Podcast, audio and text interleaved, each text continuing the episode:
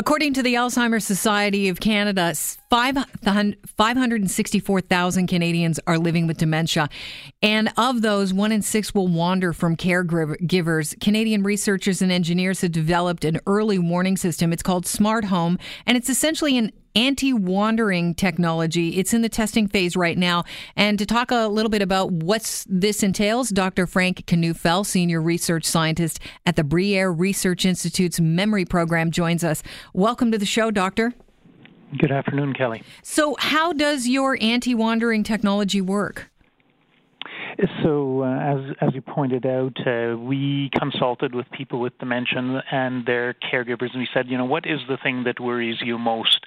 And what it is is at night they worry that the person is going to wander out of the bedroom, uh, going to the bathroom, but then keep going out the front door. And in winter in Canada, of course, that can have uh, deadly consequences. So, um, they said, look, I, I sleep with one eye open because I'm always uh, wondering, you know, is he going to come back? My my partner, person with dementia, is they coming back tonight or not?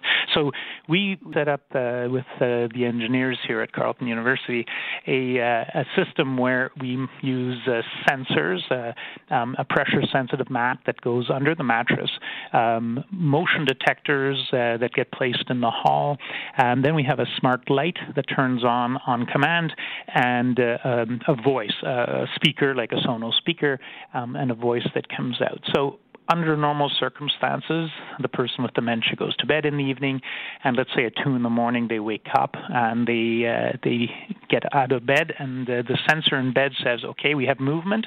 Turn on the light," and we turn on put the light strategically to light up the path to the bedroom, uh, to the smart. bathroom. Sorry, to the bathroom because that's where they're likely to go. Mm-hmm. Um, and then, of course, the same path if they come back and go to bed the whole system goes back to sleep. Let's say now that they go to the bathroom, but then they go, oh, look, I need to walk the dog. So then they go towards the kitchen. There's a motion detector in the kitchen, and again, this is all connected to rules that are in the cloud. That's programmed, pre-programmed, customized for the for the family. Um, they go into the kitchen. Motion is detected, and then the voice out of the uh, the speaker will be usually a family member's voice. It could be the spouse or the daughter saying, um, "Dad, uh, you know, it's the middle of the night. Come on back to bed," or "Honey, come back to bed." Um, and if they listen to that voice and go back to bed, of course, the sensor in the bed says, "Yes, they're back to bed where they belong," and everything goes back to sleep. If they don't, um, and they go towards uh, the front door and actually open the front door, and the contact sensor on the front door is broken, then uh, the system, you know, goes into full alarm mode, and lights flash, and, and the phone rings, the cell phone of the uh, caregiver, etc.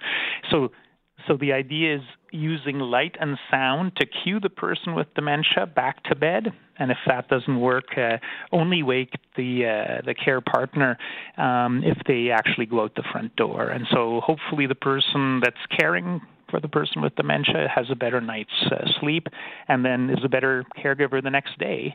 Um, because yeah they've been able to sleep knowing that the system is watching their loved one. I love this idea. The test phase right now is uh, it's it lasts for three months. How's it going uh, so we've had the system installed in four people's homes. Uh, the first one, we had uh, some small technical things we needed to still work out, but uh, the second, third, and fourth have gone uh, well. two of them were very disappointed when we came at the end of the three-month trial to say, "Look, we now need to remove the system." they said, "Oh no, we really like to keep it." You know. Mm-hmm. Um, so, but but of course we we're not a service provider. We're just doing the research, so we couldn't leave it behind. But so. Um, uh, yeah, we take the feedback that they give us very seriously, and of course, it is part of a research project. So we also do uh, use clinical tools for uh, stress and anxiety and sleep um, that that we give to the care uh, provider. And so we will, by the time we have the, the 40 that we're hoping to do, uh, then we'll have, you know, be able to do some statistical analysis to see, you know, does the system really do what we hope it's doing? Doctor, I know there are a lot of people listening right now that are thinking, wow, this is something I need because my partner is already showing signs of dementia and I want them to stay at home as long as possible. And this is one of the ways they can stay at home. Uh, you're in talks with telecom and home alarm companies on this. How long do you think it'll take before you can you can actually bring this to market so people can use it?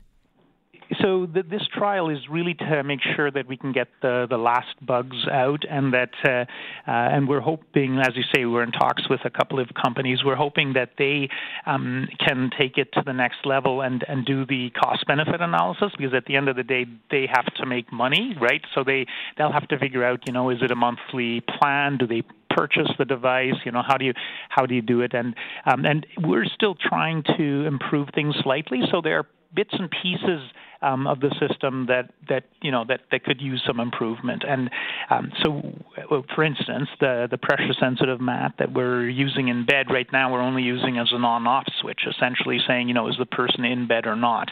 But that pressure sensitive mat, if it was just a little better, um, could um, monitor breathing while the person mm-hmm. is in bed, for instance, right? So it be, could become even more. Uh, so I guess version 2.0 would have like more medical capability or more health capability uh, as well built in. Well, I uh, I hope that it gets to market soon. It sounds like a great idea, and I appreciate your time. It's a pleasure. Thank you. Thank you so much. That's Dr. Frank Knoefel, who's senior research scientist with the Bruyère Research uh, Institute's memory program.